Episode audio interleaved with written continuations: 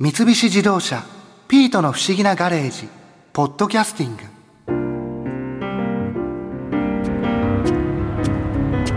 とはいえいつまでも落ち込んでるわけにもいかないよな。お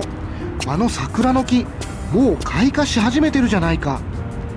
夜に見る桜の花って白くぼんやり光って幻想的でいいんだよな。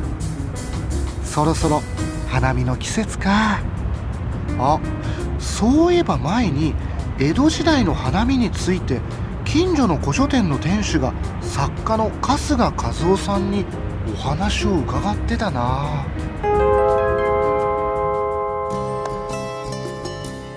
春日さんが書かれたあの大和文庫から出てる「江戸東京88の謎」っていう本にもあの江戸時代のこう花見のことをいろいろ書かれてますけど八代将軍吉宗の時に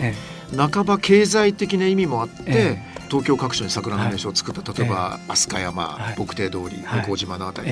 まあもともと上野もあったでしょうし。これそれぞれ花見になんか特色っていうか違いがあったんですかね？そうですね。上野については静かにお行儀よく見るというか。鳴り物禁止？そうですね。鳴り物禁止？で交渉であるっていうふうに。交渉ってのは低俗の反対の交渉。低俗の反対ですね。上野の花見は交渉っていうふうに。だ多少の皮肉というか嫌味も込めてインテリジェントな感じだったんですか、ね、そういうことですよね、うん、でなんかちょっと面白くないと、うん、ただ武士の花見みたいなところがあるんじゃないかと思うんですけど、うん、昔からこれも江戸時代も言ってた言葉でしょうけどね花は桜木人は武士っていうパッと咲いてパッと散れ、ええ。うん、桜が散るっていうことの潔さとかそういったものに象徴されることだと思うんですけれどもええ、これはまあ昔から言われてて例えば江戸時代になってからの歌であの有名な本居宣長が一番有名な歌っていうのが敷島の大和心を人とはば朝日に匂う山桜花っていうああはい。それ有名な句ですね。有名ですよね、うん、やっぱりそういう大和心とか。つまり日本人なら桜だよねっていう話ですね、えー、それは、うん、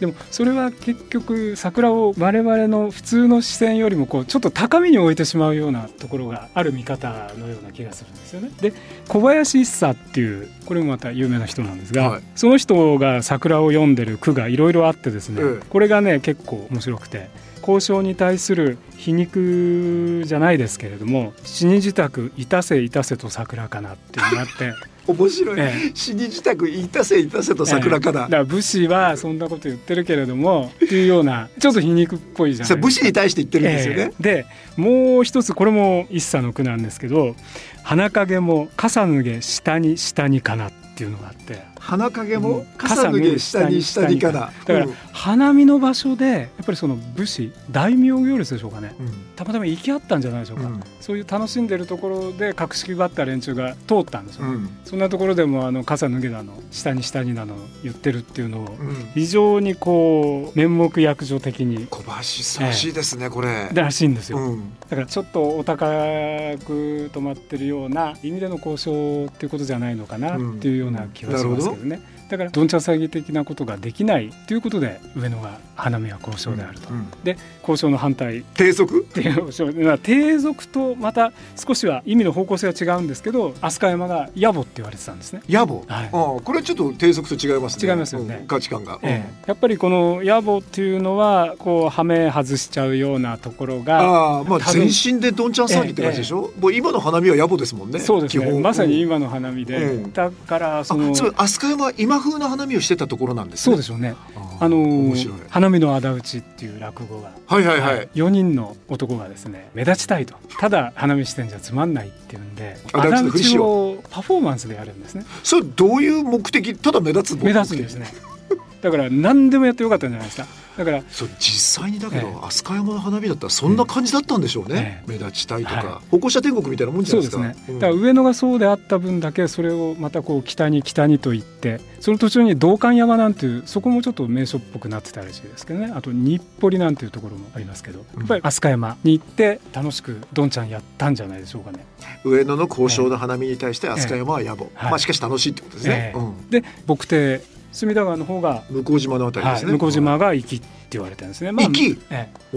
向島っていうと壱岐っていう感じもしますがそれはまあ今粋なお姉さんがね残ってるのが向島ぐらいしかないからでしょうけども、ええ。えはい、ここはあの夜桜が上野ご法度だったんですけど、うん、向島の方は夜桜 OK だったらしいんですあの隅田川の隅田包みというか、はい、牧庭が、ええはあそうだったんだ、ええ、夜も人が歩いてた、はい、なるほど、ええ、だからただそれで夜桜見に行くよっていうとまたちょっと別の意味を持ったんですね。おどういう意味、ええ、大人の遊び場に行くんですね。あ夜桜見た後で。あそうなんです。そっちに流れるんです、ね、これだって向島、川挟んで、向こう側ちょっと上流でしょうけど、吉原ですもんね。そうなんです、うん、多分そんなこともあって行きなのかなという気がします、ね、吉原も含めての行きですかね、えー牧庭通りから吉原までって繁華街だったんですからずっと。繁華街というかあれは吉原田んぼですから。吉原田んぼ、うん、田んぼのところにドンとあれがあったわけですよね。周りおはぐろどぶで。ありゃりゃりゃ田んぼの中に作ったんですか、人工的にそうですね、はい、昔のあの切り絵図なんか見ると非常に田舎だってことがわかりますね。だからそこに忽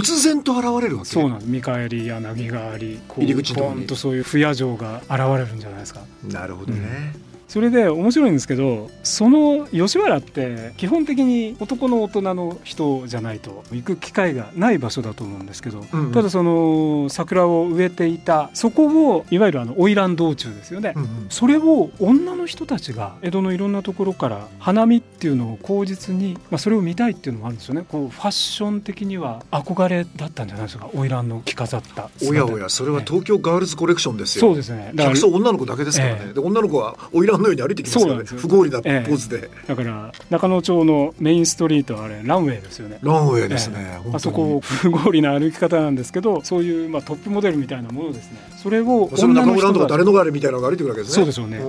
それは、その時だけ吉原に中入れたんですか、女子も。陣とか見ると、入ったら最後出られないみたいな。ああそれは遊女の人ですよね、うん。ただ桜を見るっていう口実で女の人も入ってたんでその3月以外は。その季節はなんかヘロッと入っちゃうってことあったんでしょうね。ええ。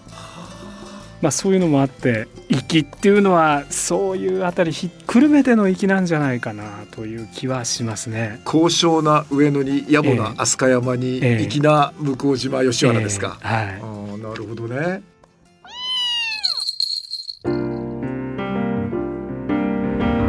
そうだ。桜が満開になったら元子のやつを誘ってああいやいやいやいやいや。ピートと一緒に行こう。なあピート。一緒に桜見に行ってくれるだろ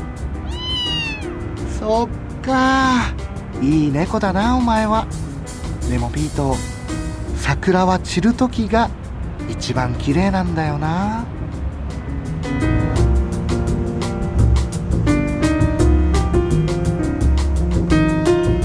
三菱自動車ピートの不思議なガレージ。ポッドキャスティング。このお話はドライブアットアース三菱自動車がお送りしました。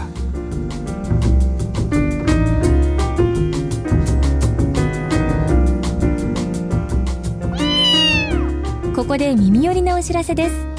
ピートの不思議なガレージをもっと楽しみたいという方は毎週土曜日の夕方5時東京 FM をはじめお近くの FM 局で放送の三菱自動車ピートの不思議なガレージをお聞きください。外に出かけたくなるとっておきのお話満載でお届けしています。